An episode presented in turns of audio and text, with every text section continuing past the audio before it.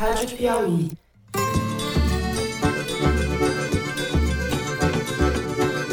Olá, sejam muito bem-vindos ao Foro de Teresina, o podcast de política da revista Piauí. Candidato Bolsonaro, por que tanta raiva das mulheres? Eu, Fernando de Barros e Silva, na minha casa em São Paulo. Tenho o prazer de conversar com os meus amigos José Roberto de Toledo, em casa aqui pertinho. Opa, Toledo! Opa, Fernando! Opa, Thaís! Qual o problema comprar com dinheiro vivo algum imóvel? Eu não sei o que está escrito na matéria. Qual o problema? Thaís Bilenque, também em São Paulo. Salve, salve, Thaís! Salve, salve! Fernando Toledo, Brasil. Epa, opa, salve, salve! Eu, eu acho que de vez em quando a gente tem que acreditar, sabe, de que nada acontece por acaso. Muito bem, vamos direto aos assuntos da semana. A campanha começou no rádio e na TV. Os candidatos estão na Feira da Democracia vendendo seu peixe. Tivemos um debate no último domingo e tivemos a divulgação de algumas pesquisas de intenção de voto essa semana. Pelas datas em que foram colhidas as entrevistas, elas dificilmente captam os eventuais impactos do debate sobre o voto em âmbito nacional, exceção para a pesquisa do Datafolha, divulgada ontem à noite, nesta quinta-feira. De qualquer modo, a disputa segue polarizada entre Lula e Jair Bolsonaro, muito à frente dos demais adversários. Mas algo se move nas profundezas da terceira via. A questão continua sendo se haverá ou não segundo turno. A grande questão, na verdade, são as ameaças e as bravatas de Bolsonaro contra o sistema de votação e o próprio funcionamento da democracia. É isso, não cansaremos de repetir para os seus ouvidos fatigados, caro ouvinte, o que está em jogo nesta eleição. No segundo bloco, a gente vai tratar de corrupção, dela em si mesma e dela como assunto e arma da disputa eleitoral. No debate, Bolsonaro usou o tema para atacar Lula, a quem só chama de ex-presidiário. Isso é o que sobrou do legado de Sérgio Moro à política brasileira. O próprio presidente, porém, se viu encrencado essa semana depois que os repórteres Juliana Dalpiva e Tiago Erdi, portal UOL, divulgaram que quase metade do patrimônio imobiliário acumulado pelo clã Bolsonaro e pelos seus parentes próximos ao longo das últimas décadas foi adquirido com dinheiro em espécie. Nada menos do que 51 dos 107 imóveis negociados pelo presidente e os filhos desde 90 aconteceu em dinheiro vivo, a velha bufunfa. Transações em si mesmas não constituem crime, mas são muito usadas por criminosos. Deve ser uma coincidência. Por fim, no terceiro bloco, os 10 anos da lei de cotas nas universidades, que incorporou ao ensino superior milhares de estudantes negros e beneficiou o país como um todo. Essa lei deveria ser revisada pelo Congresso neste momento, ao completar 10 anos, mas isso dificilmente ocorrerá nessa legislatura. O dado positivo é que a inapetência do Congresso para assuntos relevantes não extingue os efeitos da lei. Nós vamos fazer um balanço dessa experiência e lembrar um pouco como era o debate em torno das cotas há 10 ou 15 anos, quando ela vingou, apesar das resistências. É isso, vem com a gente.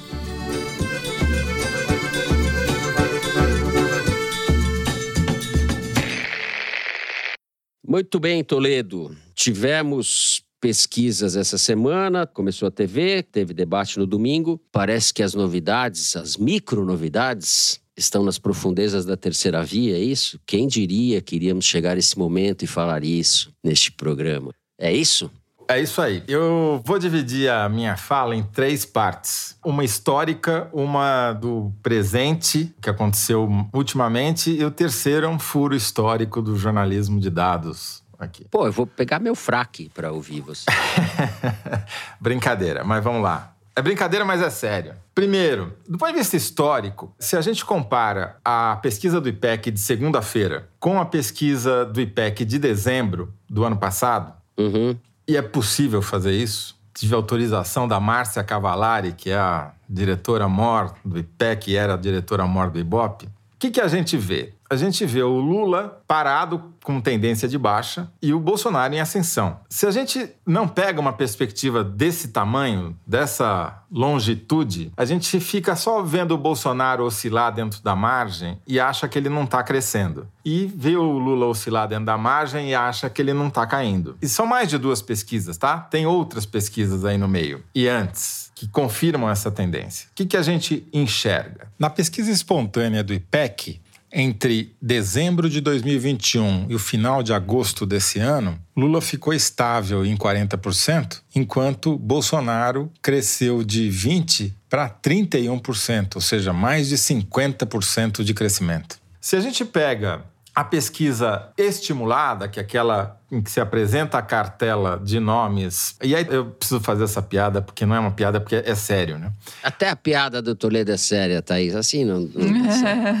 Tem um monte de vídeo circulando nas redes de pesquisas fajutas para tentar desacreditar as pesquisas sérias, né? E daí, numa delas, o suposto entrevistador entrega a cartela para o entrevistado e a cartela dos institutos de verdade ela é redonda para você não ter um candidato que fique em primeiro lugar, né? O cara pega e tem que ficar girando o disco para achar o nome do candidato que ele quer. Não tem o primeiro e o último, porque isso influencia no resultado. Mas nas pesquisas fajutas, o cara esqueceu de recortar a cartela dentro da folha que ele imprimiu. Então ele dá uma folha retangular com uma cartela redonda dentro. Tosqueira. É, esse é o nível da fraude que o mundo bolsonarista comete para tentar desacreditar os institutos de pesquisa. Mas vamos lá. Se a gente pega a estimulada, o Lula caiu. De dezembro para agosto, ele caiu de 49 para 44. E o Bolsonaro subiu de 22 para 32. Então, se você projeta essa curva, não é um cenário bonito, tá certo? Não significa que essa projeção vai se manter. Eu vou chegar lá já. Agora você pega os votos válidos, que é o que determina se vai haver ou não um segundo turno. Certo. Dezembro, o Lula tinha 49% do total de votos versus 38% da soma dos seus adversários. Ele tinha 11 pontos de vantagem. Na última pesquisa IPEC, deu 44-44, 50% dos votos válidos. Está no limite ali de que vai haver ou não segundo turno. Só que a curva, o desenho que você vê é muito claro. Está caindo caindo e vai cair mais se não mudar essa inflexão, tá certo? Se você pega por segmentos, o Bolsonaro cresceu em todos os segmentos do IPEC, todos, todos, região, renda, escolaridade, idade, sexo, mulheres. Em alguns, o crescimento foi vertiginoso. Entre os evangélicos, ele foi de 31 para 48, ao mesmo tempo que o Lula caiu de 40 para 26. Em quanto tempo? Em oito meses, de dezembro até agosto. Se você pega as grandes cidades, o Lula cai de 47 para 39, o Bolsonaro sobe de 22 para 34. Já está no empate técnico, está no limite, porque como a amostra é menor, a margem de erro é maior, né? E a rejeição, que era enorme a diferença em dezembro, 55 de rejeição do Bolsonaro contra 28 só do Lula, agora está 47 36. Ainda é uma diferença, mas caiu bastante. Exatamente. Então, a tendência de longo prazo, longo prazo estaremos todos mortos. No médio prazo, é uma tendência boa para o Bolsonaro. O ano de 2022 tem sido bom para o Bolsonaro, até começar a campanha para valer na televisão. E aí as coisas começaram a mudar. Então é a segunda parte do meu discurso para não me ser acusado de bolsonarista, como já começou a acontecer. Thaís já vestiu um longo, eu de fraque aqui. Aula magna, aula magna, Thaís. O que, que aconteceu da semana passada para cá? Aconteceram as entrevistas no Jornal Nacional em que o Lula foi muito bem e o Bolsonaro não foi bem, mas ganhou exposição. Só que a terceira via, a Simone Tebet e o Ciro Gomes, tiveram uma exposição que eles jamais tinham tido e não terão. Somando todo o horário eleitoral que o Ciro, por exemplo, vai ter, não dá os 40 minutos do horário nobre que ele teve no Jornal Nacional.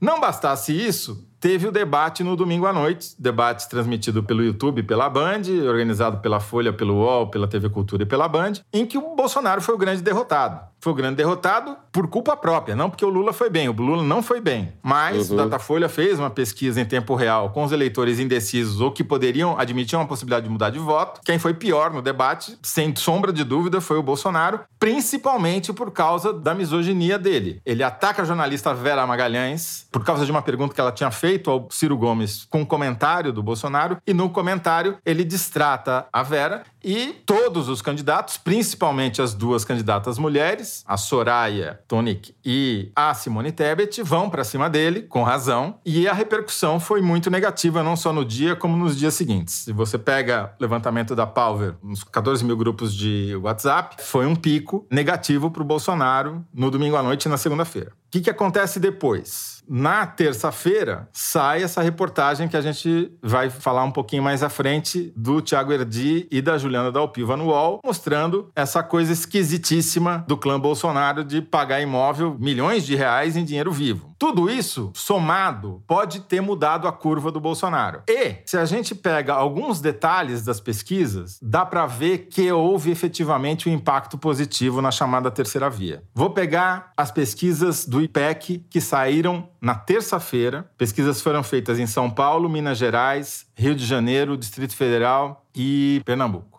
A pesquisa nacional do IPEC, que saiu na segunda-feira, o campo, né, como a gente diz, os entrevistadores foram entrevistar os eleitores na sexta, no sábado e no domingo. Portanto, não pegou o efeito do debate, foi antes do debate. Mas essas pesquisas dos estados, nesses estados que eu mencionei, foram feitas no sábado, no domingo e na segunda-feira. Ou seja, um terço da amostra foi feita depois do debate e já pegando a repercussão do debate. E aí, o que, que a gente nota? Em São Paulo, Lula deu uma oscilada para baixo, o Bolsonaro ficou estável e o Ciro e a Simone Tebet, somados, cresceram. Tinham 10, foram para 13 pontos. Em Minas Gerais, o Lula dá uma oscilada para cima, o Bolsonaro mexe um ponto para cima, mas também Ciro e Simone crescem. No Rio de Janeiro, o Lula oscila para baixo, Bolsonaro oscila para baixo, Ciro e Simone crescem. Em Pernambuco, Lula oscila para baixo, Bolsonaro fica estável, o Ciro dobra e a Simone fica estável. Enfim, se você soma tudo isso, que dá 47% do eleitorado, você tem uma oscilação de um ponto negativo para o Lula de 44 para 43 e o Bolsonaro fica mais ou menos estável em 31, só que a soma de Simone, Tebet e Ciro está dando 11. O resumo da ópera é a exposição do Ciro e da Simone na televisão, seja no Jornal Nacional, seja no debate, seja pelo noticiário negativo sobre Bolsonaro, seja pelo fato do Lula não ter conseguido aproveitar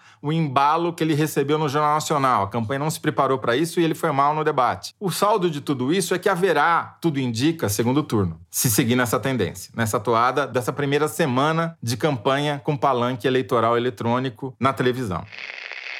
Então, o Datafolha confirmou o que a gente estava prevendo crescimento tanto da Simone Tebet quanto do Ciro Gomes, que foram os dois melhores candidatos no debate de domingo. Os dois chegaram nos seus patamares mais altos das últimas semanas: 9% para o Ciro, 5% para a Simone. Os demais candidatos somaram três pontos. Com isso, a possibilidade de o Lula derrotar todos os seus adversários já no primeiro turno ficou ainda mais remota. Ele está agora com 48%, menos de 48% dos votos válidos, o que significa que já está fora da margem de erro. Ele precisaria reverter esse quadro para conseguir liquidar a fatura já no dia 2 de outubro. A gente vem anunciando isso já há vários foros de Teresina, porque a tendência tem sido essa em todas as pesquisas, né? Algumas semanas atrás ele tinha 54% dos votos válidos, caiu para 53, 52, 51, 50, agora 48. Bom, o que, que isso significa? Que teremos muitas emoções daqui para frente e cada um com um desafio diferente, né? Ciro Gomes e Simone Tebet têm o desafio de conseguir manter esse crescimento que eles conseguiram. Até não perder o que eles, o que eles cresceram já será uma vitória para eles. Para Lula, ele precisa tentar evitar uma tendência de queda. Ele está estável, está estabilizado, o Datafolha agora ficou mais perto das outras pesquisas. O Lula chegou a 45, tinha 47 na anterior do Datafolha, mas todos os outros institutos que fazem pesquisa presencial já estavam dando ele com 44, então ficou em linha agora. Então, uh, o Lula precisa evitar que isso se transforme numa queda, está lutando para isso, tem que definir melhor o seu foco de campanha, me parece um pouco disperso. E o Bolsonaro sofreu a sua pior semana em muito tempo, né? Só notícia negativa, um desempenho desastroso no debate, mas essa matéria do UOL que a gente já comentou, tudo isso foi determinante para evitar que ele ganhasse mais um ou dois pontinhos, como vinha ensaiando a cada rodada de pesquisa. É isso aí. A terceira parte do furo eu vou deixar para depois. Para depois. Queremos ouvir a Thaís. Ele está segurando os ouvintes aqui. São as estratégias de retenção da audiência na Grande Matão. Eles aprendem muito na Grande Matão a fazer. Muito Bom, bem, vamos lá. Uh, seguinte, eu conversei com o pessoal de partido que faz tracking, né? São essas pesquisas diárias em época de campanha, feitas por telefone. Tem questões, não são. A metodologia não é a mesma de IPEC e Datafolha, mas que serve para medir as tendências e também não são registradas, portanto, não podem ser consideradas como uma pesquisa, mas elas apontam tendências e a tendência que me apontaram é que o Bolsonaro levou um tropeção depois do debate, né? Coisa que um terço da pesquisa do IPEC nos estados já aferiu e que perceberam que ele levou um tropeço sim. E por quê? Porque ele acionou, avivou dois dos principais problemas de imagem que o Bolsonaro tem, que são a agressividade e a misoginia. O grande problema que o eleitorado aponta no Bolsonaro é que não se enxerga nele uma postura presidencial. E dessa vez o Bolsonaro não foi pra rua falar de Golden Shower ou inventou uma polêmica e mudou de assunto, ele ficou na defensiva. O Lula, assim, foi na televisão em uma das inserções dizer que Bolsonaro odeia mulher, só fala mal de mulher. Em seguida veio a denúncia dos imóveis, sobre a qual a gente vai falar no próximo bloco. Isso tudo deixou o Bolsonaro nas cordas, é uma onda negativa que possivelmente pode ser, pode ser retomada daqui para frente, mas são dias difíceis para o Bolsonaro. E não à toa, ele tem gastado um bom tempo da propaganda de TV no horário eleitoral dele se apresentando, veja você, como uma figura absolutamente diferente da que está aí para o Brasil inteiro ver desde 1990 e bolinha. Na propaganda de terça-feira, que foi ao ar depois do debate, o Bolsonaro é apresentado da seguinte forma: como um brasileiro tipo, de origem humilde, um amigo dele em Eldorado, lá no Vale do Ribeira, né, onde ele cresceu, no interior de São Paulo, região mais pobre de São Paulo, fala que nem acredita que aquele Bolsonaro lá virou presidente da República. E aí o locutor descreve, é um tom bastante ufanista, como a gente sabe, né, da campanha do Bolsonaro. O locutor descreve ele como um menino obediente ao pai, e uma amiga da família diz que ele sempre foi um homem provedor, que é um conceito que a campanha quer fazer colar no Bolsonaro, que pega, que vende bem. E aí os irmãos dele relatam que ele sempre soube desde menino que era mais importante pescar do que ganhar o peixe. Ele pescava à noite, virava à noite limpando peixe e vendia durante o dia, que a cidade Pescar inteira em ficou a- sabendo. em áreas proibidas, Ilha dos Reis, depois demitiu o fiscal que multou quando assumiu a presidência e um grande provedor, como a gente vê na questão dos imóveis, que nós vamos Um falar no segundo bloco. A gente provedor. está louco para falar dessa questão dos imóveis. né? Exatamente. E aí a irmã dele fala: é, ele juntava dinheiro, passava a nota a ferro pra guardar direitinho e tal. Então é uma imagem que eles estão construindo pro Bolsonaro na televisão, muito diferente da que ele demonstra espontaneamente e muito diferente também daquela que se divulga nas redes sociais. E o segundo movimento do Bolsonaro na propaganda de TV é se associar aos benefícios do governo. Então ele tá gastando um bom pedaço do tempo dele também para dizer que ele aumentou o Bolsa Família agora Auxílio Brasil de 192 reais em média antes agora para 600 reais e dizendo que vai ser mantido a partir do ano que vem. Faltou combinar com o Paulo Guedes, né, que mandou o orçamento para o Congresso com uma previsão de 405 reais do Auxílio Brasil para o ano que vem. E aí ele fala também que ah, vamos falar sobre o Pix e sorri. É um Bolsonaro muito diferente do Bolsonaro que a população brasileira se acostumou a ver, né? Sendo que o Pix também não é criação do governo, é ideia do Banco Central que foi desenvolvido até antes do Bolsonaro chegar e teria sido lançado independente do presidente. Ele também propôs isenção de imposto de renda para quem ganha até 6.600 reais. Hoje, essa isenção é para quem ganha até R$ 1.900 e não tem espaço fiscal para isso, segundo também o Paulo Guedes. Quer dizer, Bolsonaro está criando um mundo de fantasia na televisão que não tem aderência na realidade, mas em São Paulo, o resultado das pesquisas mostram tanto que Tarcísio de Freitas, candidato dele, se descolou do Rodrigo Garcia, atual governador pelo PSDB, e isso reflete também um cenário mais apertado para o Lula na eleição nacional no estado de São Paulo do que se acostumou a ver, do que a média histórica do Lula no estado de São Paulo. Tá uma eleição mais apertada aqui mesmo, de fato. É, embora o momento do Bolsonaro, esses últimos dias, não sejam um bom momento, eu vejo como bem sucedida a estratégia dele de aumentar a rejeição do Lula. Ele está pensando no segundo turno já. Pode aumentar a dele também, como aconteceu, o Toledo falou, o caso da Vera Magalhães, truculência que ele fez ali, pode aumentar a rejeição dele, mas ele tem agido para aumentar a rejeição do Lula já numa lógica de antecipação do segundo turno. É isso que eles estão pensando. E ele está embasado nesse caso porque, de fato, a rejeição do Lula já chegou a patamares mais altos, bem mais altos do que que os que estão sendo medidos atualmente. Por exemplo, na véspera do primeiro turno de 2018, tudo bem, era o Haddad, não era o Lula, mas para comparar em termos do PT versus Bolsonaro, o Haddad estava com 41% de rejeição. No segundo turno chegou a 52% com a campanha de difamação e fake news, que a gente sabe. E o Lula hoje está com 37% de rejeição no Datafolha. E o Bolsonaro, que está com 51%, estava com 45% na véspera do segundo turno em 2018. Quer dizer, existe uma margem para essas rejeições se aproximarem. Perfeito. Eu vou ficar muito surpreso se a rejeição ao Lula não aumentar nessas circunstâncias e com o que o bolsonarismo está fazendo. Toledo, para arrematar, já estamos com o tempo esgotado, mas faça seu furo histórico, é isso? Eu fiz um novo recorte do Brasil para analisar os resultados das pesquisas e descobri que vale a pena dividir o Brasil não em 27 unidades da federação, que é o que manda a lei, mas em 28. Porque São Paulo está dividida literalmente ao meio entre a Grande Matão e a Grande São Paulo. Na verdade, a Grande Matão é um pouco maior que a Grande São Paulo. A Grande Matão tem 18 milhões e 200 mil eleitores. E a Grande São Paulo, que pega os 39 municípios da região metropolitana, tem 16 milhões e 450 mil. E em terceiro lugar vem Minas Gerais, com 16 milhões e 290 mil. Por que, que eu estou fazendo essa divisão? Não é só para fazer graça e propaganda da Grande Matão, não. É porque o comportamento eleitoral da Grande Matão é completamente diferente do comportamento eleitoral da Grande São Paulo. Ou seja, os dois maiores colégios eleitorais do Brasil. Eles têm um comportamento tão distinto que, na Grande São Paulo, Lula talvez ganhasse no primeiro turno a eleição. Ele tem 51% dos votos válidos, 44% dos votos totais, e o Bolsonaro só tem 25%,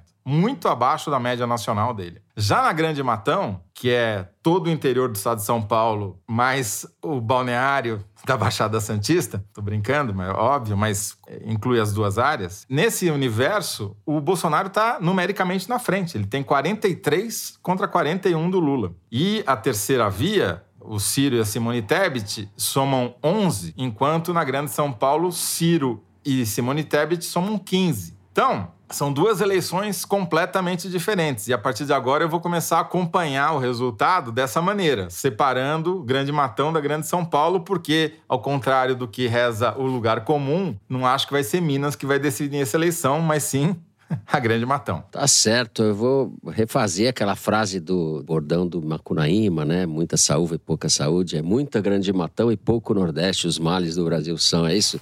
Tem muito grande Matão, é isso? É, tem um excesso de grande Matão. Bom, essa foi novidade para mim, viu, ouvintes? Para você ele, e para todo ele mundo. Ele guarda surpresa, ele guarda surpresa. Bom, depois dessa revelação, só nos resta encerrar o primeiro bloco do programa por aqui. No segundo, a gente vai falar de corrupção, eleição e imóveis suspeitos do clã Bolsonaro. A gente já volta.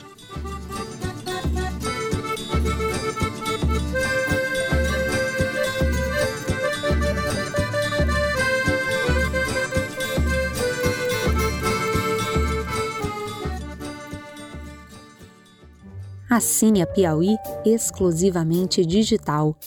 Ganhe acesso a conteúdos da revista e do site, além de descontos em eventos da Piauí e descontos em ingressos dos nossos parceiros. Você que está acompanhando o Foro de Teresina, assinante digital, tem acesso exclusivo a edições especiais do podcast de política da revista Piauí. Assine a Piauí Digital é conteúdo que não acaba mais.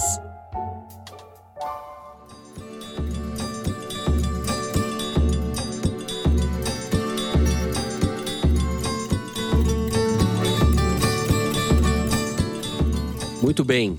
Thaís Bilenque, dos anos 90 para cá, nos anos 90 você nem tinha nascido, Thaís Bilenque. E a família Bolsonaro já comprava imóveis com dinheiro vivo. Eles adoram falar que eu sou novinha, bem mais do que eu sou. adoram.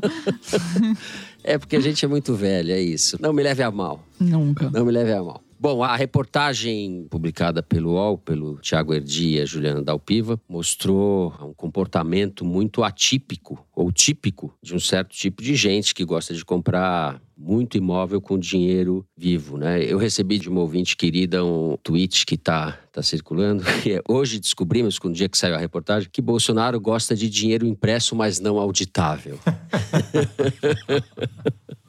e aí, Thaís? Você já comprou imóveis em dinheiro vivo? Opa, eu tenho minha coleção, tô acumulando milhões debaixo do colchão aqui só pra poder fazer transações suspeitas e depois perguntar: e daí qual o problema? Isso aí o que, é. que tem? Nunca viu isso daí? Qual é o problema isso daí, Thaís Bilenca? E é engraçado, o Ítalo Nogueira fez essa reportagem na Folha comparando a resposta em 2018, quando se questionou sobre a evolução patrimonial do Bolsonaro. E ele descartou que tivesse comprado imóvel com dinheiro vivo.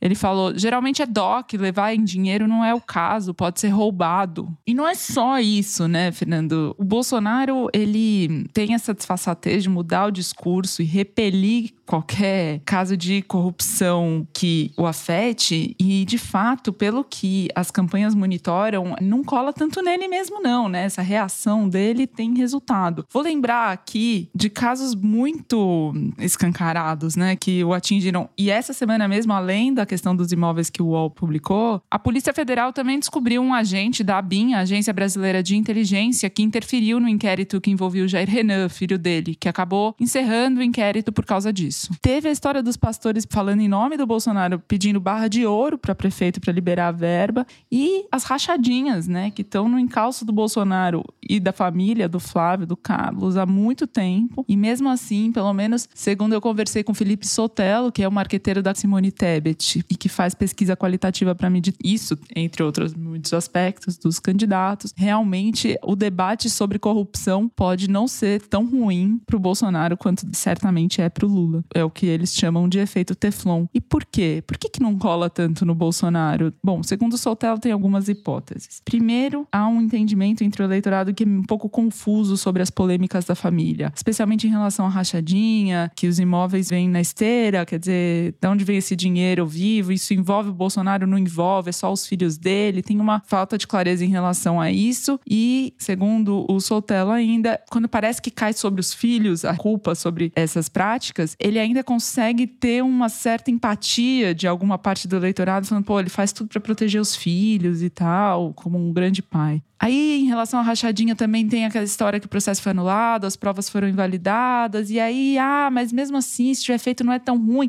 porque inclusive o nome rachadinha diminui o impacto, né, em comparação ao petrolão, por exemplo. Você pega 3 bilhões de reais do petrolão, ah, é um desvio de um salário de 7 mil reais da Assembleia Legislativa. Assim, o eleitor não faz a, a associação de que são desvios de salários de 4 mil reais, 7 mil reais, 10 mil reais, mas o Flávio Bolsonaro foi denunciado por um desvio de 6 milhões de reais na Alerj. Mas, para essa classe média indecisa, esse eleitor que acompanha um pouco mais de longe essas notícias e que foi totalmente dominada pelo antipetismo em 2018, sobretudo por causa da Lava Jato, para esse eleitorado falta o que o Sotelo chama de evidência material visual mais óbvia, né? Como o bunker de 51 milhões de reais em dinheiro vivo do Gedel Vieira Lima, ex-ministro do Lula, ex-ministro do Temer, ou os dólares na cueca do assessor do deputado do PT também. No caso dos imóveis comprados com dinheiro vivo, essa história revelada pelo UOL, para os eleitores nas pesquisas qualitativas, é um caso que dá trabalho entender, que você tem que ler com atenção, voltar um pouquinho, pensar. Não é uma coisa tão escancarada como um dólar na cueca, certo? E essa reação do Bolsonaro, né? De ah, qual que é o É, problema? ele reage no grito, né?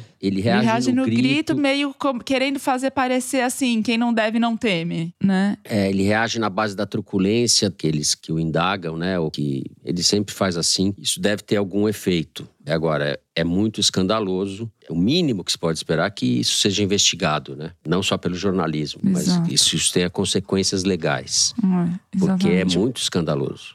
Toledo, explicar um pouquinho melhor essa história, porque talvez nem todos os ouvintes tenham lido as reportagens. Né? Primeira coisa que eu queria chamar a atenção é que não é uma coisa corriqueira nem comum. O aumento patrimonial do clã Bolsonaro é de chamar muito atenção. Eu duvido que os clãs normais brasileiros, os agrupamentos familiares brasileiros tenham tido essa evolução patrimonial que o clã Bolsonaro teve. Por quê? Até o final do século passado, eles tinham acumulado apenas 12 imóveis, o clã todo. Em 2022, eles tinham 56 imóveis. Quer dizer, multiplicou por 5 a quantidade de imóveis, mas não só a quantidade. O valor acumulado na época do final do século passado, no final dos anos 90, não chegava a 2 milhões de reais. Hoje é 26 milhões de reais. E, como a reportagem revelou, tudo bem, isso não é ficar rico, não é ilegal. O que, que aconteceu no século XXI com o clã Bolsonaro? Arrumou um monte de emprego, cargos eleitos no serviço público. Né? Nunca produziram um centavo por iniciativa própria, só foram depois vender chocolate, mas isso é consequência, não é causa. E né? tampouco fizeram qualquer coisa que preste nos respectivos cargos no legislativo. É, né? isso não distinguiria eles, talvez, da maioria, mas o que distingue é que esse crescimento patrimonial coincide com esse período em que o Bolsonaro e seus filhos ocuparam cargos e a parentalha, porque eles eram eleitos para a Assembleia Legislativa do Rio, para a Câmara dos Deputados, para a Câmara Municipal do Rio de Janeiro e empregavam um monte de parentes. E parentes que não apareciam para trabalhar. Parentes que chegaram a ser demitidos por gazetear, como um irmão dele, o Renato. Né? E outros que as investigações sobre rachadinha mostraram. E o que, que era o esquema da rachadinha? Era tudo em dinheiro vivo, saque na boca do caixa. E daí os imóveis são comprados com dinheiro vivo. É tudo coincidência, óbvio, claro, né? Imagina que se alguém vai fazer alguma ilação de que o dinheiro sacado na boca do caixa de empregado fantasma nos gabinetes da família foi usado para comprar imóvel lá no Vale do Ribeira. Imagina, isso é uma ilação descabida. Agora, o que chama mais atenção é essas transações serem, a maioria delas, em dinheiro vivo. E aí o bolsonarismo, segundo o levantamento da Arquimedes, foi um banho, né? Não teve um grande alcance, foram 500 mil menções no Twitter, segundo a Arquimedes, mas quase 90% de menções negativas, né? Aí, os poucos bolsonaristas que se arriscaram a defender o Bolsonaro vêm com um argumento chinfrim, que é, não, o que está escrito lá não é moeda sonante, é moeda corrente. Isso é ignorância de quem foi alfabetizado pelo método Paulo Freire. Pois bem, não só está escrito que está em moeda corrente, como quando não é moeda corrente, ou seja, dinheiro vivo, está escrito, é cheque, pagamento em cheque, pagamento em transferência bancária tal. Não bastasse isso, o Tiago Erdi foi ao Vale do Ribeira e entrevistou os cartorários que registraram as certidões, entrevistou os caras que venderam os imóveis e foi em dinheiro vivo. Um cunhado do Bolsonaro, o Jagunço, que foi o apelido carinhoso que o Bolsonaro deu para o Zé Orestes,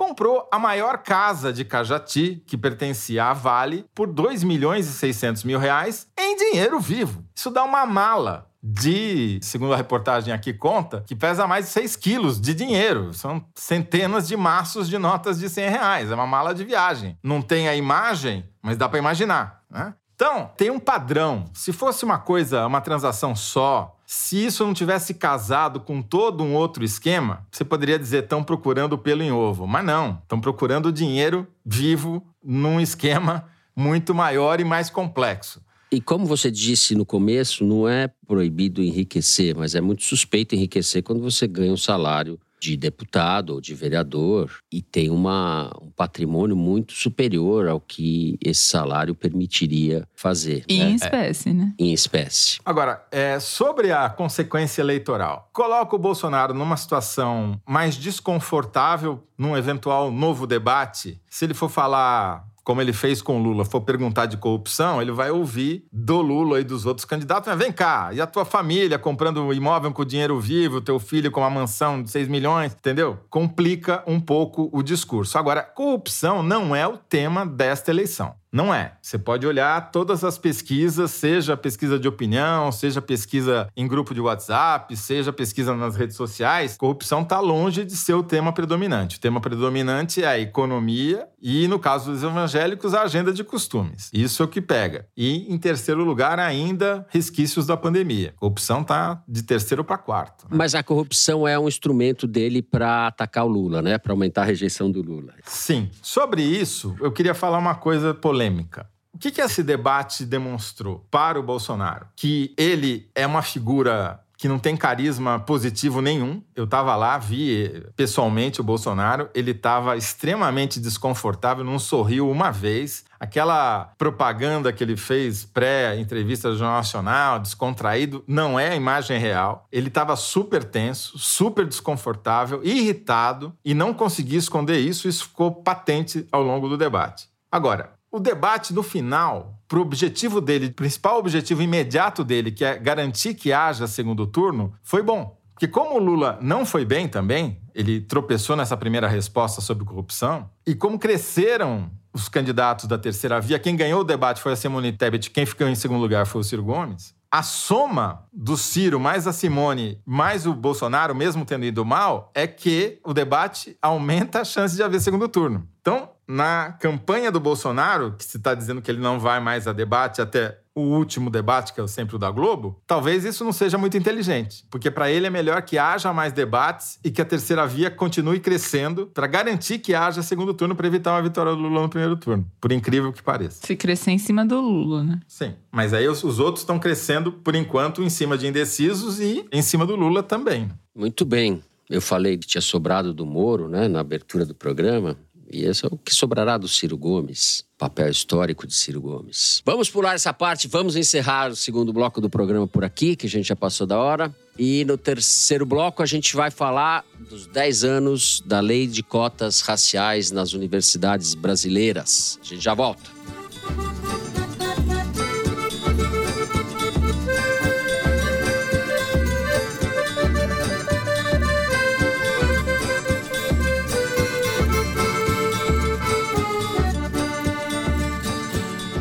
Muito bem. A lei de cotas raciais está completando 10 anos. Ela incluiu nas universidades brasileiras uma população imensa de estudantes negros que estavam fora desse sistema. E aqui eu posso dar um depoimento pessoal. Eu que estudei na USP, vocês dois também, né, Thaís e Zé? A universidade era uma universidade branca, praticamente. Alunos e professores. Isso vem mudando bastante, ainda de maneira insuficiente, mas é inegável que nesses 10 anos não só a realidade mudou, como as referências da discussão, os termos da discussão a respeito desse assunto mudaram bastante. Eu quero falar depois sobre, no momento em que isso foi implantado, como era a discussão nos jornais e mesmo na opinião pública naquela época. Zé, então, como você é mais velho que a Thaís, muito mais velho que eu também, vou passar a bola para você então, lá na USP, quando a gente ia a cavalo para a universidade, não, tô brincando, né?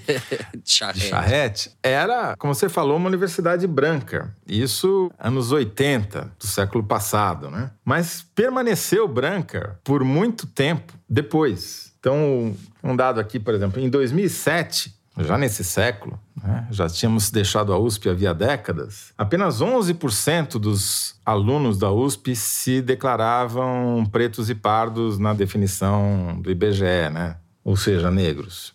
Em 2017, 10 anos depois, esse percentual tinha avançado pouco, tinha chegado apenas a 15%. Em 2018, a USP adota tardiamente a política de ingresso levando em conta cotas para alunos do ensino público e pessoas que se autodeclaravam pretas e pardas ou indígenas. E aí muda radicalmente a coisa. Em 2021, 52% dos ingressantes na universidade vieram de escolas públicas, dos quais 44% se autodeclaravam pretos, pardos ou indígenas. Ou seja, mudou o panorama da Universidade de São Paulo, tardiamente, depois que finalmente a universidade incorporou uma política de cotas. Isso não impactou negativamente a produção da USP, não tirou a excelência da universidade, que nos rankings aí é considerada a melhor universidade brasileira, e deixou ela muito mais colorida. Muito mais, incomensuravelmente mais colorida. E não é só obviamente, uma questão de paisagem, né? É uma questão de conteúdo. Os problemas que se discutem, os grupos de estudos que se formam, os grupos de pesquisas que se criam, passam a ter outro enfoque, levam em conta as prioridades dessas pessoas que ingressaram. E isso muda a ciência, muda não só o jeito e quem faz a ciência, mas o objeto da ciência e as conclusões que ela tira. Então, é uma mudança radical na estrutura da sociedade e extremamente necessária, porque se não tivesse tido cotas, a gente continuaria tendo uma universidade pública para alunos formados nas escolas privadas, que era essa a realidade até o século passado. Você só conseguia entrar na USP se você tivesse estudado numa escola privada pagando mensalidade, ou seja, só entrava rico numa faculdade que era de graça. Era um completo oposto do que deveria ser. Uma perversão. E isso que você falou nem sempre é muito frisado, esse ganho intelectual, essa desalienação que está ocorrendo. Isso é um ganho, entre outros ganhos, e uma reparação social social que é necessária, você tem um ganho intelectual enorme quando você incorpora a sociedade brasileira tal como ela é à universidade pública, né? Isso vai ter consequências positivas a médio e longo prazo, se existirmos até lá. E, e impacta o mercado de trabalho, né, Fernando? Porque quando você e eu entramos na Folha de São Paulo em meados dos anos 80, oriundos da USP, existia um jornalista negro na redação de São Paulo, o Bob Camargo. Um, entre centenas. Você vai na redação da Folha hoje, e em qualquer redação brasileira, esse panorama mudou. Por quê? Porque as pessoas se formaram nas melhores universidades e ingressaram no mercado de trabalho para disputar os melhores empregos. Então, isso vai mudando. Demora, demora demais, menos do que deveria mudar, mas está mudando. É, ainda é uma coisa, já houve um grande avanço, mas ele é muito insuficiente ainda diante do tamanho da nossa tragédia. Mas, sem dúvida, houve avanço. Thaís Bilenque, avanço que não é linear e nem se verifica em todas as áreas, né? Você tem dados aí sobre o Congresso, né? É, não, é um avanço, mas é um avanço que o jogo não tá ganho, porque inclusive a lei vai ser revista, como já era prevista originalmente pelo Congresso, certo? E se, por exemplo, a Perpétua Almeida, do PCdoB do Acre, que se autodeclara parda, diz que se tivesse feito a revisão agora da lei de cotas, era capaz de ter retroagido, quando na verdade ela precisa ser expandida sempre. Quer dizer, o Congresso que faz a lei, revisa a lei, claro que a lei precisa pegar, né? A lei do ensino de história africana nas escolas públicas não pegou. A lei de cotas, sim, e inclusive porque foi uma cultura que as universidades foram adotando independente da lei, às vezes até antes. Mas o Congresso Nacional, na parte que lhe cabe, definitivamente não faz o seu papel, inclusive porque a população negra brasileira é absolutamente subrepresentada. 56% da população brasileira é negra. Na Câmara hoje você tem cerca de 26% dos deputados se declarando negros, embora haja entre eles vários que não são efetivamente negros, porque ou fraudaram a sua autodeclaração. Lembrando que negros agora recebem o dobro do repasse do fundo eleitoral por uma previsão do Tribunal Superior Eleitoral. Então existem motivos e interesses para uma fraude nesse sentido. E às vezes também porque, enfim, erros burocráticos que fazem com que os 134 negros autodeclarados hoje na Câmara sejam, na prática, menos. E entre os que são negros, aqueles que militam pelas causas antirracistas são ainda muito, muito, muito menos gente. Eu conversei sobre isso com a Talíria Petroni, que é deputada pelo pessoal do Rio, autodeclarada negra, e diz ela que a gente conta nos dedos quem que de fato está na bancada antirracista da Câmara. Ela própria, a Talíria, tem um relato impactante sobre como é ser deputada mulher negra naquele ambiente, né? Ela foi barrada na posse ao entrar na Câmara pela primeira vez em 2019 e só parou de ser barrada, segundo ela, quando começou a andar com escolta parlamentar. Porque daí os seguranças identificavam o agente da Polícia Legislativa que fazia a guarda dela e não a própria deputada, sendo que esteticamente, ela diz, é muito mais fácil identificar as deputadas negras do que os homens, né? Homens brancos de terno, todos iguais. Mas ainda na reflexão dela sobre essa experiência, não é só porque a pessoa é maldosa, né? Esse guarda que barra ela. É porque não tem um olhar treinado para ver que uma mulher negra com um vestido colorido, cabelo de todo tipo, pode ser deputada, pode representar a população brasileira, né? E quem tá lá sofre de violência das mais explícitas, como ameaça de morte, tanto é que hoje ela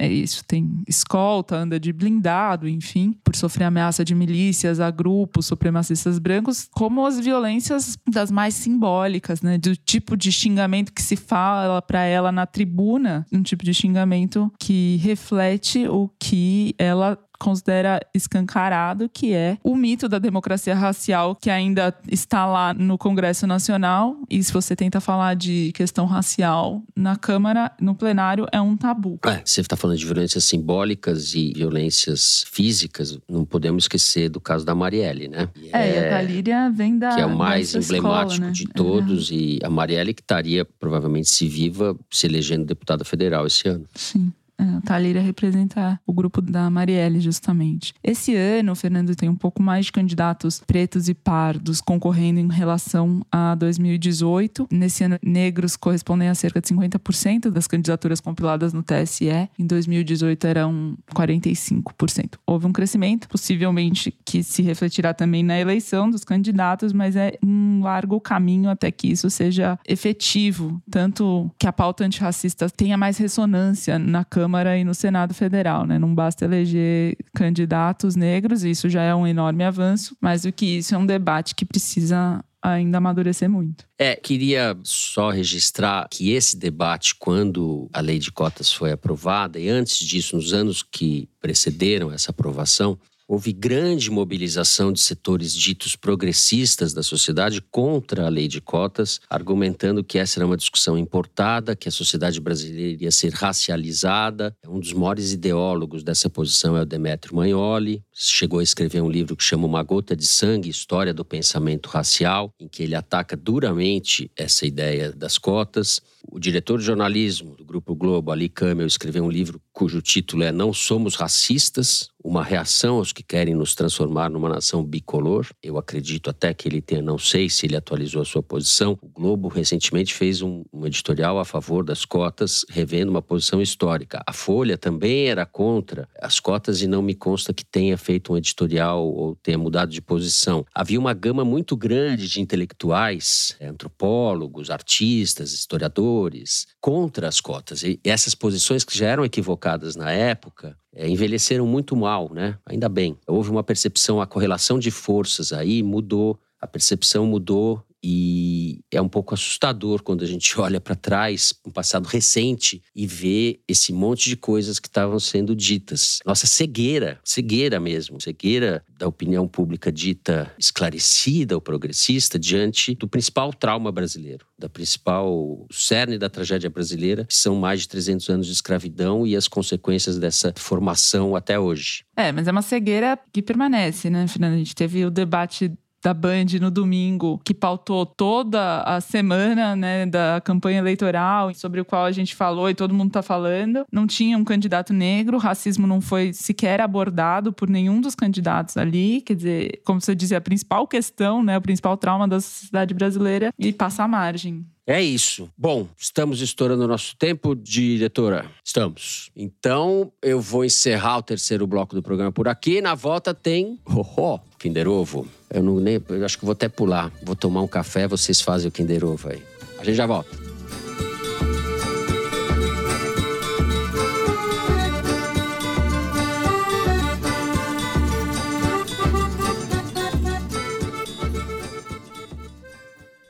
A MUBI oferece um desconto exclusivo para alunos de graduação, pós-graduação e mestrado. Filmes do mundo todo selecionados a dedo, sem algoritmos, para você ampliar seu repertório e horizontes, agora por muito menos, apenas R$ 18,90. Conheça e garanta o benefício estudantil visitando mubi.com/student. mubi.com/student. E todos os ouvintes do Foro também podem desfrutar de 30 dias grátis acessando mubi.com/foro.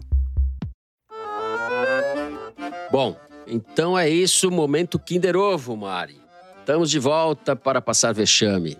Vai direto, solta aí. A democracia ela acaba fortalecida quando se cogita. É o de Marco Aurélio. E o golpe Marco não Aurélio, é ministro Marco. Aurélio. Qual é o princípio Eu falei básico antes. que Falou nós igual, temos foi da empate, mas Constituição bem. Federal, Empate, mais precisamente do artigo 220 dela constante. A liberdade de pensamento, a liberdade de expressão. Nós não temos o crime de opinião. Está aí Marco Aurélio Melo em entrevista à CNN Brasil, ex-ministro do STF. Marco Aurélio Melo, que só foi ministro do STF porque é primo de Fernando Collor de Mello. Mas deixa um bom gancho para fazer uma atualização do foro passado, né? Que a gente não tinha ainda acesso à decisão do Alexandre de Moraes que autorizou a operação de busca, e sim, ele determinou o bloqueio das contas bancárias dos empresários e não só das redes sociais.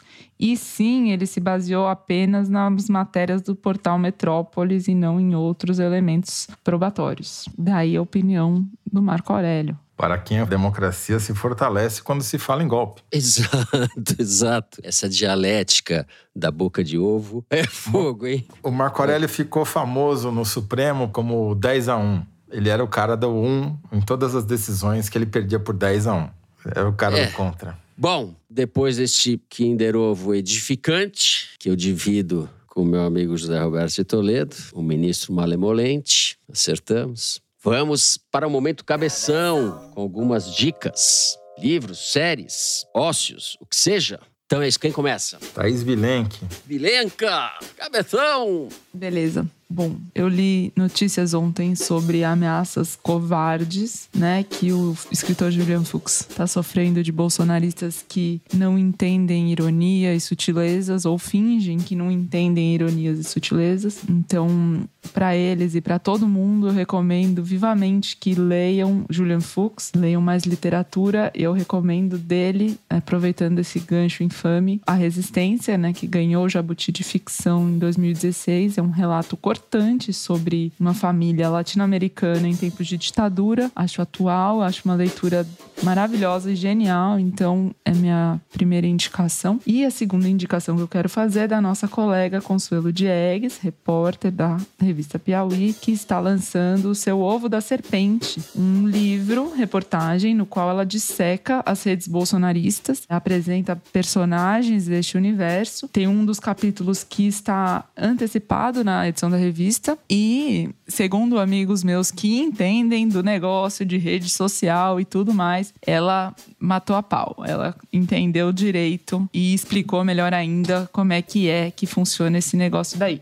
Então, é o ovo da serpente da Consuelo. Muito bem. José Roberto de Toledo. Fernando, se eu indicasse os livros que eu tô lendo sobre estatística e visualização de dados, eu seria expulso do Foro de Teresina, ah, ser ainda mais chato do que eu já mim, sou. Por mim. Alguém precisa estudar nesse programa, né, Thaís? Eu só vou recomendar aquilo que eu tô assistindo para manter a sanidade mental, ou o que resta dela. Duas séries. Uma novíssima, ou nem tão novíssima assim, mas nova, e outra bem antiga. A nova é uma série da Apple chamada Blackbird, que foi a melhor série da Apple que eu já assisti até agora, desde que a Apple passou a ser produtora de séries. E é uma série policial, é, se passa em boa parte dela num presídio, mas é muito bem construída, os personagens são excelentes e os atores e a direção é muito boa e o roteiro é muito bom. Recomendo vivamente Blackbird. E a outra é, já que a HBO lançou o prequel de Game of Thrones, que é muito ruim, os dois primeiros capítulos são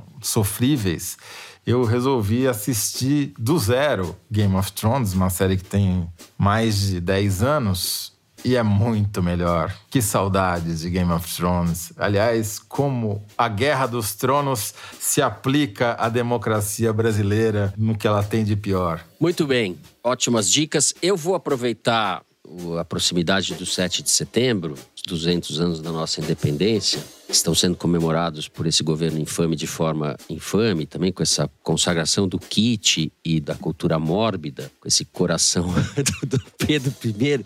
Eu achei no começo que fosse brincadeira esse negócio, mas eles trouxeram o coração do Dom Pedro. Mas estão saindo, saíram recentemente, livros muito bacanas sobre esse assunto. O primeiro que eu quero indicar também é de um colega nosso que trabalhou na Piauí, escrito em parceria, que é o Rafael Cariello, que é formado em História também, parceria com o Thales Zamberlan Pereira, que é professor da FGV, chama Adeus, Senhor Portugal, Crise do Absolutismo e a Independência do Brasil. É um livro muito legal, que traz novidades, porque eles fazem de maneira inédita um levantamento da crise fiscal que contribuiu de maneira, segundo eles, decisiva, e eles têm argumentos bastante consistentes, para a derrocada do regime para a independência. Eles fazem é, uma história que eu brinquei com o Rafael, até materialista e não marxista, mas é um levantamento de dados, porque essa crise fiscal, eles tiveram que trabalhar os dados, eles não são autoevidentes, por isso até hoje isso não tinha sido devidamente destacado. Então fica aí essa primeira indicação. Não tinha relatório de consultoria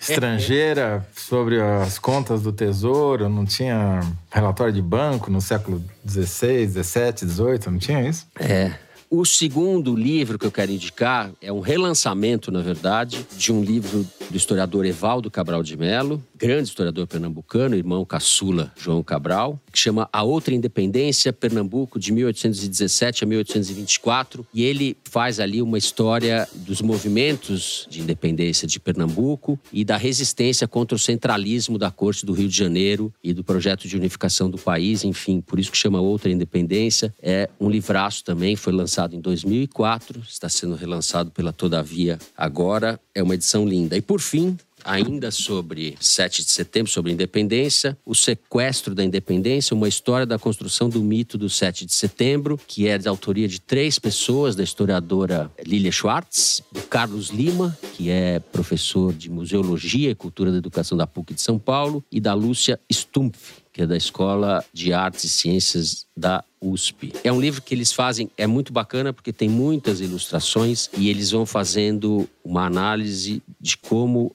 a independência vai sendo lida ao longo da história. Chegam nos militares em 1972, quando foi feito também um, uma comemoração com os despojos do despojos ou despojos é agora que eu não sei despojos. Despojos despojos do Dom Pedro, que está sendo reeditado agora pelo Bolsonaro, e chegam, fazem uma leitura da incorporação, da apropriação do Bolsonaro dos símbolos do 7 de setembro. Ficam essas três dicas, tem vários outros livros sobre independência, enfim, tem uma bibliografia relativamente extensa sobre isso. Não sou historiador, não é minha especialidade, mas diante da demência deste governo, fica aí o convite para que a gente estude um pouco o que isso significou. Então, é isso, pessoal. Não tem coração de Dom Pedro aqui, mas tem, tem outras dicas. Fim do momento cabeção, vamos para Correio Elegante, Mari, é isso? Direto? Bom, eu vou começar o nosso Correio Elegante mandando um beijo para uma família que eu conheci em Curitiba neste fim de semana. Eu fui participar lá de um festival Litercultura e fui abordado por uma família quatro pessoas. O pai se chama Fernando, a mãe se chama Thaís, o filho mais novo se chama José. Opa! E ela veio falar isso para mim, que eles são ouvintes assíduos do foro. E a filha estava triste porque ela não tinha nome. Daí a mãe falou: Filha, você se chama Tereza, é o foro de Teresina, é feito para você. Daí tá tudo bem com a família. E a filha que é pequenininha, cada vez que eu falo salve, salve, Thaís, ela morre de rir. Então hoje a gente vai chamar o Foro de Teresina de o Foro de Tereza, em homenagem é, a essa salve, família. Salve, Tereza. essa família bem simpática. Opa, Tereza. lá. Opa, Tereza.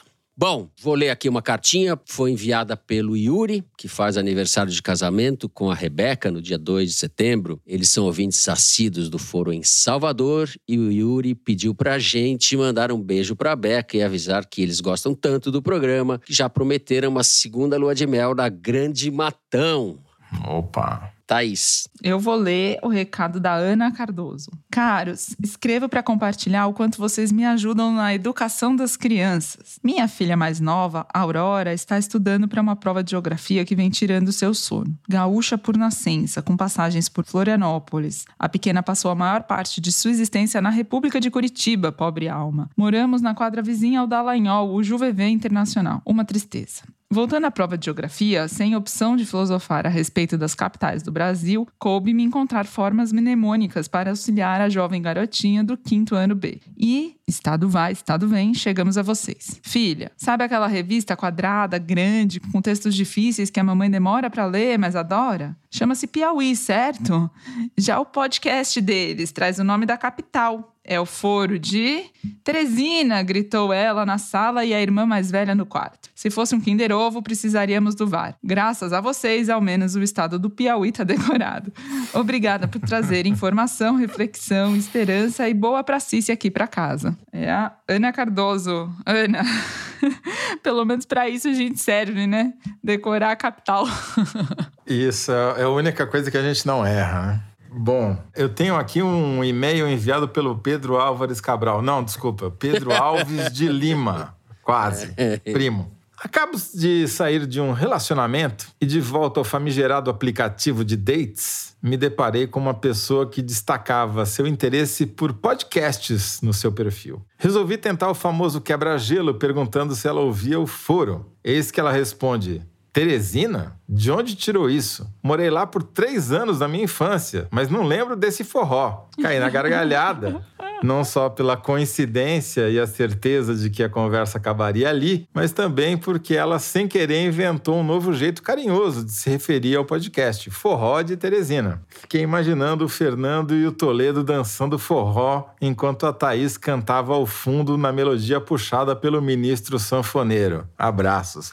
Isso é uma cena de terror, né? Isso é uma cena de terror, né? Sim. Porque eu e o Fernando dançando forró já seria uma cena de terror. Agora, com o ministro sanfoneiro tocando, nem a Thaís salva. Nem a Thaís cantando salva. Nem a Thaís é capaz de salvar. Aliás, deixa eu registrar aqui que o ministro sanfoneiro está em quarto lugar na corrida pelo Senado em Pernambuco. Coisa linda. Bom, para terminar rapidinho, eu recebi uma carta da Raquel Nonato que escreve o seguinte: Olá, Fernando, opa, Toledo, salve, salve, Thaís. Por aqui o foro tem sido o companheiro fiel dos domingos enquanto fazemos o trajeto São Paulo Grande Osasco, não é Grande Matanza. Comentamos sobre a política caquistocrática, nos divertimos com as imitações do Fernando e com as cantorias da Thaís. Vibramos com os raros comentários otimistas do Toledo e, claro, sempre ficamos indignados quando não acertam o Kinder Ovo fácil. Escrevo para pedir um especial Olá, opa, salve para o Pedro, meu grande amor e parceiro de todas as horas. Próximo dia 5 de setembro, completamos 13 anos desse encontro, que é um presente e me enche de felicidade. Para uma semana que promete ser sombria, espalhar amor é ato de resistência. Beijo grandes a todos vocês, vida longa ao Foro de Teresina. Raquel, muito obrigado. Muito obrigado e Beijo beijos para vocês. Beijo Uhum. pro Pedro. Eu vou com esse ato de amor, então eu vou encerrando o programa de hoje. Se você gostou, não deixa de seguir e dar five stars, um ato de amor também, pra gente no Spotify. Seguir no Apple Podcast ou na Amazon Music, favoritar no Deezer, se inscrever no Google Podcast, no Castbox ou no YouTube. Assim você fica sabendo das novidades, dos episódios especiais, das edições extras. O Foro de Teresina é uma produção da Rádio Novelo para a revista Piauí, com a coordenação geral da Evelyn Argenta. Sim, a Paula Escarpim passou o bastão para a Evelyn Argenta. A direção é da Mari Faria, a produção é do Marcos Amoroso, o apoio de produção é da Cláudia Holanda. A edição é da Natália Silva e do Tiago Picado. A finalização e a mixagem são do João Jabassi, que também é o intérprete da nossa melodia tema, composta por Vânia Salles e Beto Boreno. A Mari Faria também edita os vídeos do Foro Privilegiado, teaser que vai ao ar nas redes da Piauí. A nossa coordenação digital é feita pela Juliana Jäger e pela Fecris Vasconcelos. A checagem do programa é do João Felipe Carvalho e a ilustração é do Fernando Carvalho. Foro de Teresina foi gravado nas nossas casas e eu me despeço dos meus amigos José Roberto de Toledo. Tchau, Toledo. E aí, Fernando, vamos lá dançar o forró daqui a pouco? Não? Forró, forró. Vamos lá. Tchau, Thaís. Hasta. Até, gente. Hasta vista. É isso, gente. Boa semana a todos e até a semana que vem, depois do 7 de setembro.